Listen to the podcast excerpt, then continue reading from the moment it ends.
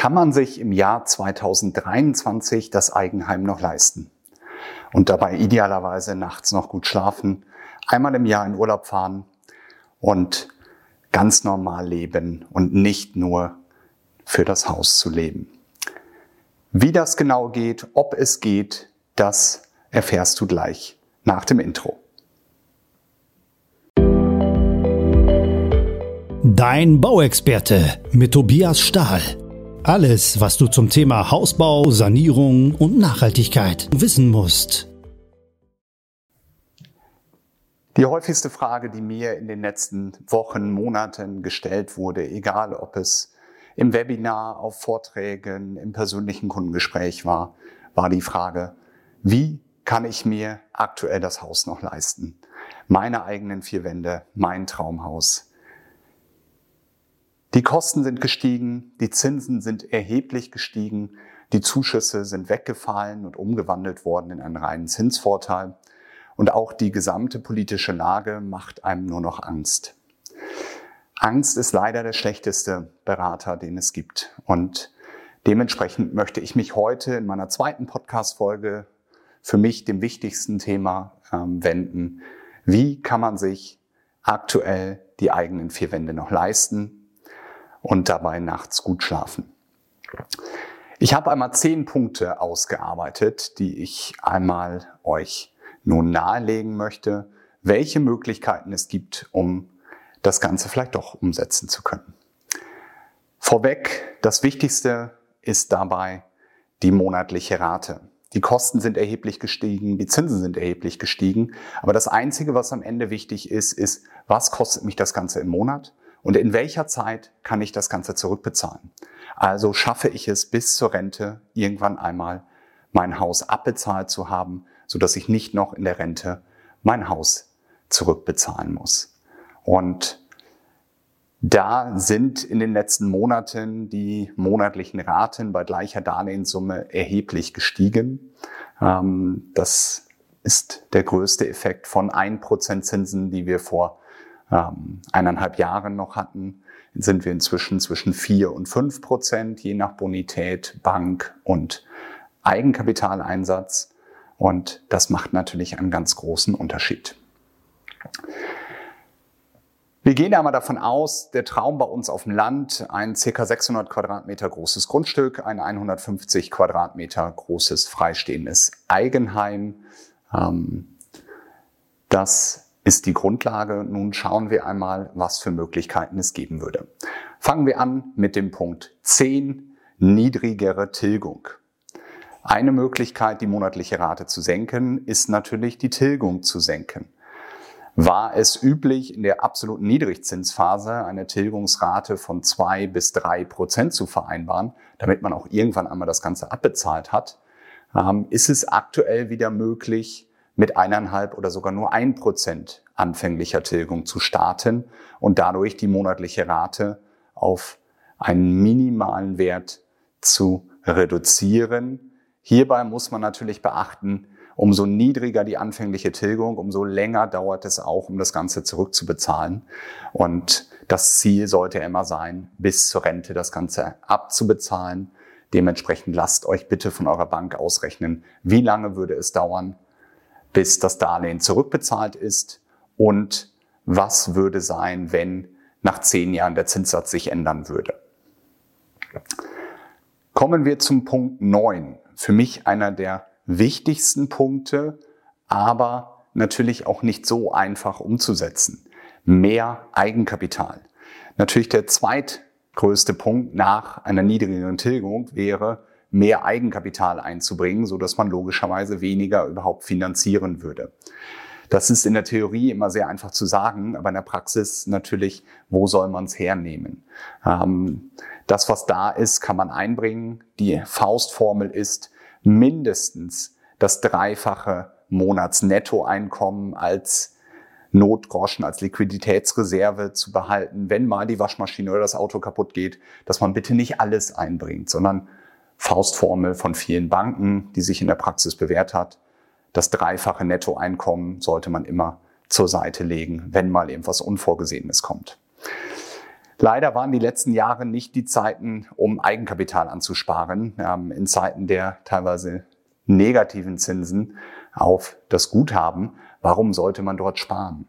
Ähm, gerade junge Leute, die jetzt in den letzten Jahren eigentlich nur niedrigst oder negative Zinsen kannten, haben halt es nie gelernt zu sparen. Und gerade das rächt sich jetzt, wenn man bei den höheren Zinsen auf einmal wieder mehr Eigenkapital einbringen muss.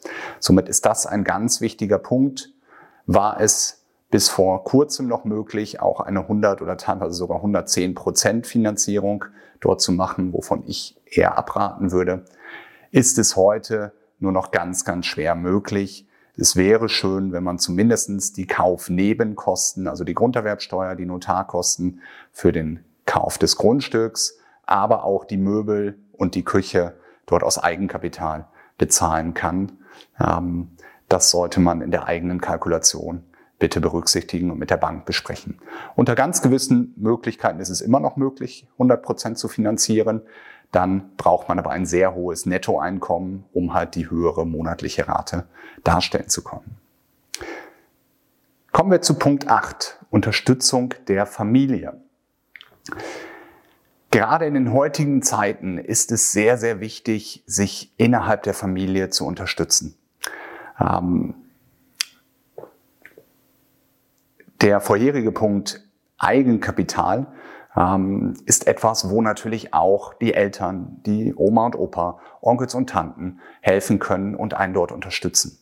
Ähm, Mein Aufruf an alle, es gibt für viele nichts Wichtigeres als die eigenen vier Wände, das Zuhause für die eigene Familie.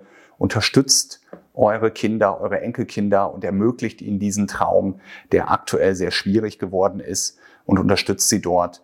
Das kann in Form von Geld sein, das kann aber auch sein, dass man ihnen Möbel, die Küche oder halt Sachen im Garten schenken würde und sie dort unterstützt, gerade bei dem Bereich, wo halt die Bank die Finanzierung nicht mitmacht, also die sogenannten Kaufnebenkosten, die man aus Eigenkapital einbringen sollte.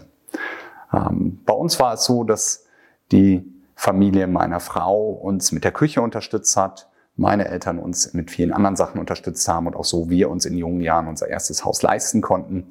Ähm, und hier, gerade im ländlichen Gebiet, ist die Familienunterstützung ein ganz wichtiger Punkt und heute ein sehr, sehr wichtiger Punkt, auch in Bezug auf der Bank, dass man dort hinter seinen Kindern, seinen Enkelkindern steht, sie unterstützt, auch gerne zu einem Banktermin einmal mitkommt, aber idealerweise sie auch finanziell unterstützt. Kommen wir zu Punkt sieben, weniger Bürokratiekosten. Das wünschen wir uns alle und schon seit langem. Gerade in Deutschland ist das sehr, sehr schwer, wie viel wir dort haben. Bürokratie ist zum einen die Grunderwerbsteuer. Ähm, auch das wäre ein Wunsch, eine Bitte an die Politik, die Grunderwerbsteuer zu senken ähm, für das Wohneigentum, was man selbst bewohnt. Dass man dort idealerweise gar keine Grunderwerbsteuer bezahlen würde oder halt ähm, zumindest eine reduzierte Grunderwerbsteuer. Aber das wird wahrscheinlich nicht so schnell umgesetzt werden von der Politik. Das Gleiche gilt aber auch bei ähm, Kosten für den Bauantrag, für die Statik, für den Wärmeschutz. Hier ist es, dass man schauen kann, gibt es vielleicht auch Häuser, die fertig geplant sind, sogenannte Fertighäuser, Bausatzhäuser, Typenhäuser. Ähm, Herr Habeck nennt das so schön serielles Bauen. Ähm, dort würde man sich, zumindest in der Theorie, einiges an Bürokratiekosten dort sparen. Wir arbeiten gerade an einem optimierten Haus, wo genau das das Ziel ist, dass wir die Wünsche unserer Kunden aus den letzten zehn Jahren zusammenfassen und dort ein optimiertes Haus, unser sogenannter Bestseller, entwickeln, den wir dann hoffentlich mehrmals genauso bauen können, um dann einfach diese Nebenkosten ähm, zu reduzieren oder sogar ganz zu sparen, nämlich die Kosten für den Bauantrag, für die Statik, für den Wärmeschutz und alle Berechnungen, die dort halt sonst immer wieder neu erstellt werden müssen. Kommen wir zu Punkt sechs, günstigere Materialien. Ähm, gerade die Materialien am Bau sind in den letzten zwei, drei Jahren durch Corona, durch den Krieg erheblich gestiegen. Alles, was einen hohen Energieeinsatz hat, also ganz besonders alle massiven Bauteile, ganz besonders Verblendsteine, Dachziegeln, sind teilweise auf den doppelten Preis gestiegen innerhalb von eineinhalb Jahren. Das Positive, Anfang diesen Jahres sind diese Preise wieder etwas gefallen. Viele Industriepartner haben ihre Preiserhöhungen, die zum Jahresbeginn dort ähm, genannt wurden, zurückgenommen, so dass die Preise so um fünf bis zehn Prozent im Vergleich zu dem Höhepunkt Ende zweitausendzweiundzwanzig wieder gefallen sind. Günstigere Materialien bedeutet natürlich nicht billigere, also nicht in der Qualität sparen. Bitte mach diesen Fehler nicht ähm, und versuche nun dort das Maximale rauszuholen, sondern entscheide dich für hochwertige Materialien.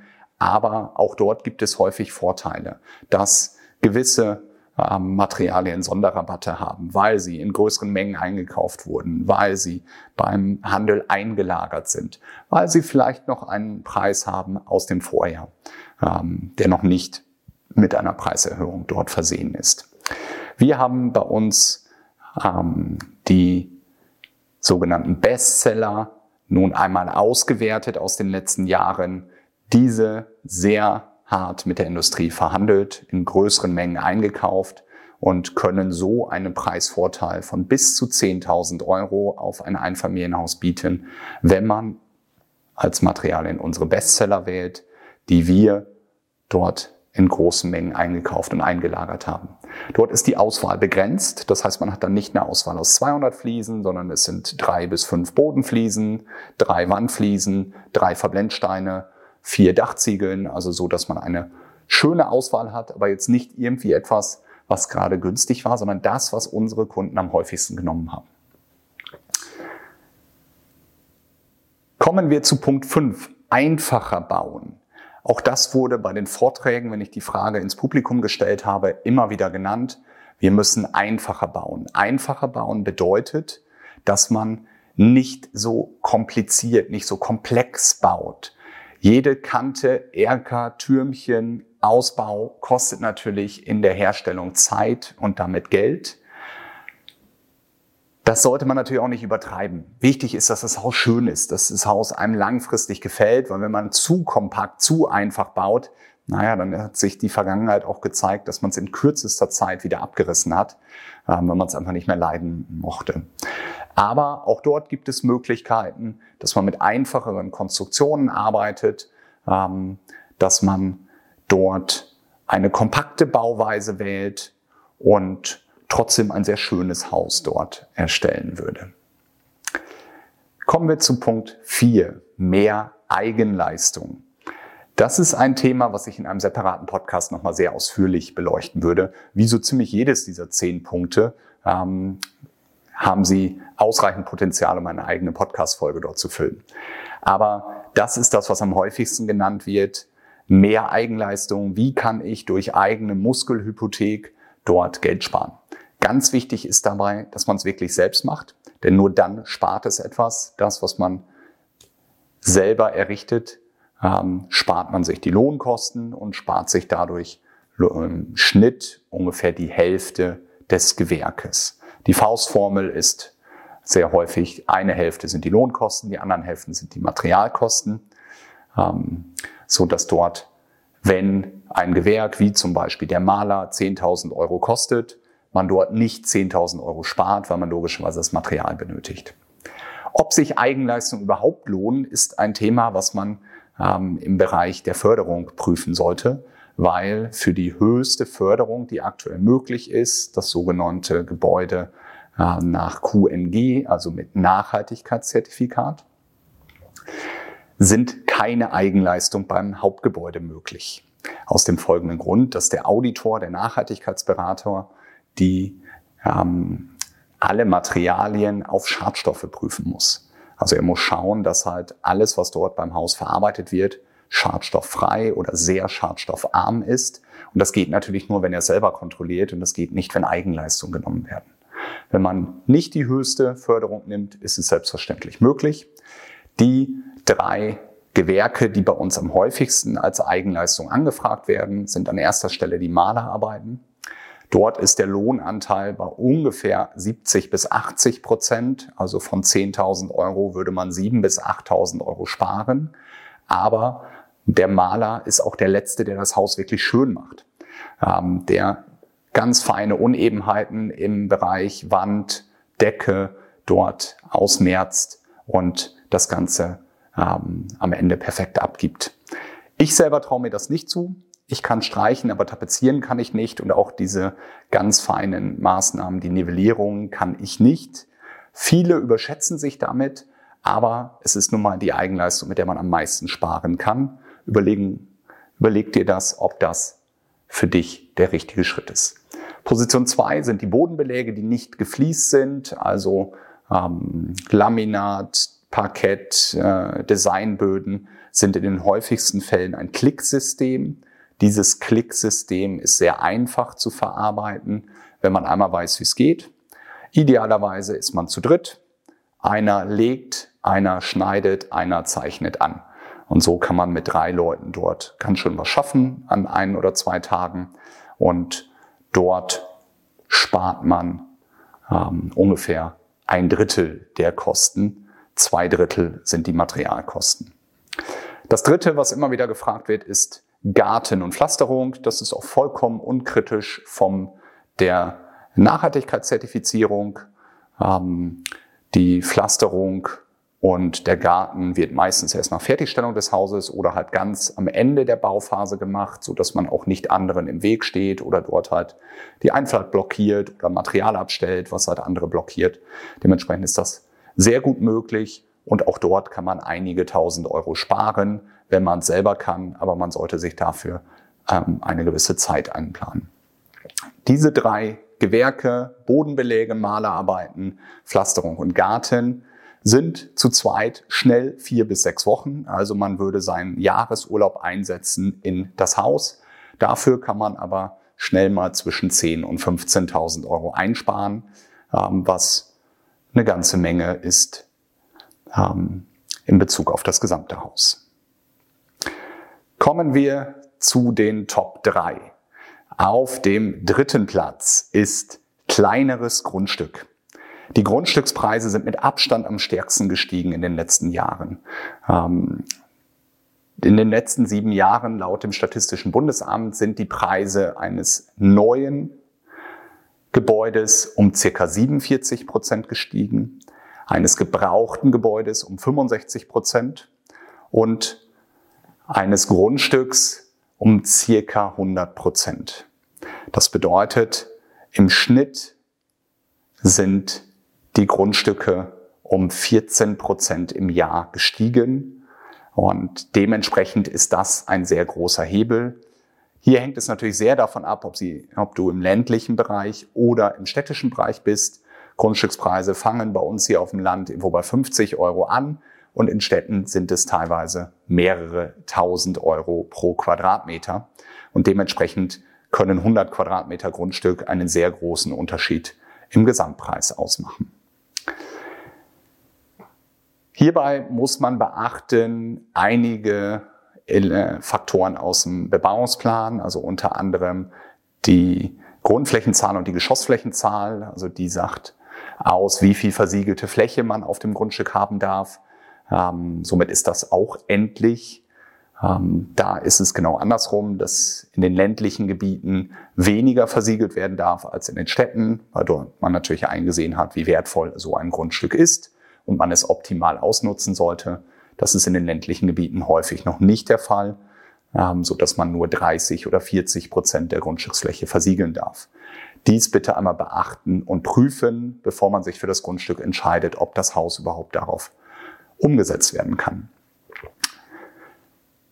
Kommen wir zum zweiten Platz, kleiner bauen.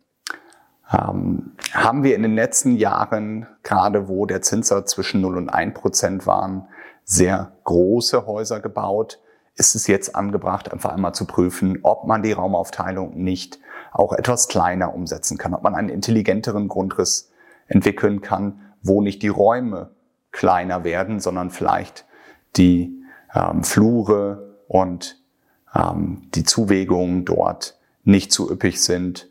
Ähm, vielleicht kann man aber auch mehrere Räume zusammenlegen.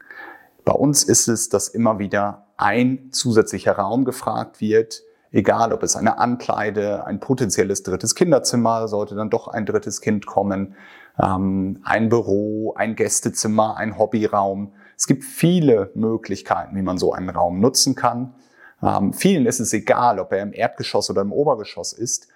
Ähm, aber eine Möglichkeit einzusparen wäre, wenn man diesen Raum variabel nutzt. Wenn man eine Möglichkeit schafft, einen zusätzlichen Raum und nicht zwei oder drei davon zu bauen, ähm, so dass man den als Büro, als Gästezimmer, vielleicht wenn irgendwann Kinder da sind, auch als Spielzimmer nutzen kann ähm, und nicht mehrere baut. Die spart schnell zehn bis zwanzig Quadratmeter bei einem Haus ein und das sind schnell ein fünfstelliger Betrag, den man dadurch einsparen kann. Kommen wir nun zum Platz eins der Möglichkeiten, die monatliche Rate zu senken.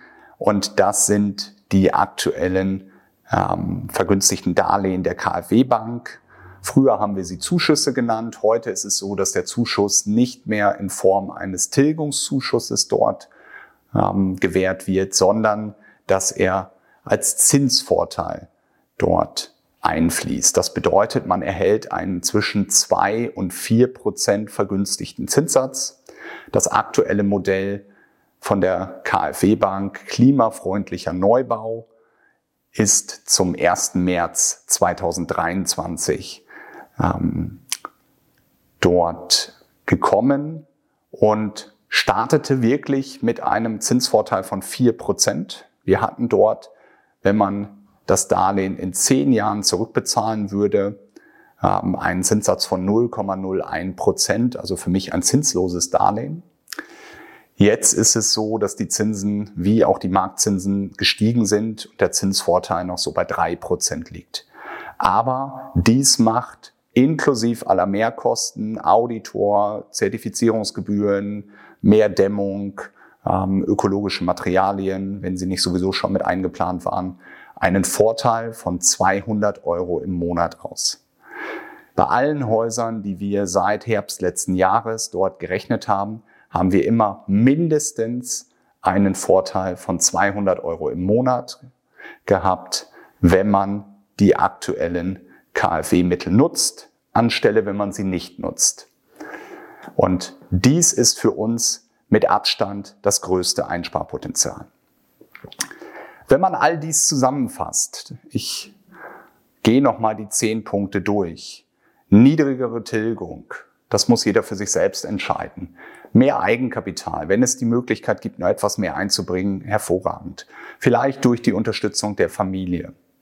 Weniger Bürokratiekosten, das wird nur für wenige dort anfallen. Günstigere Materialien, da sollte man schauen, was es aktuell für ähm, Aktionen gibt. Im Handel, in der Industrie und bei eurem Bauunternehmen eurer Wahl. Dann einfacher bauen, eine einfachere Konstruktion, sodass das Ganze effizienter, kostengünstiger gebaut werden kann.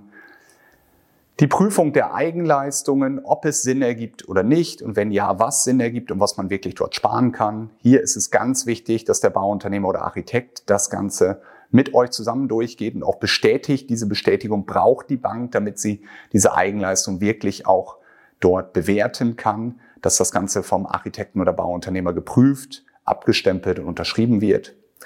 Dann das Thema Grundstück, kleinere Grundstücke.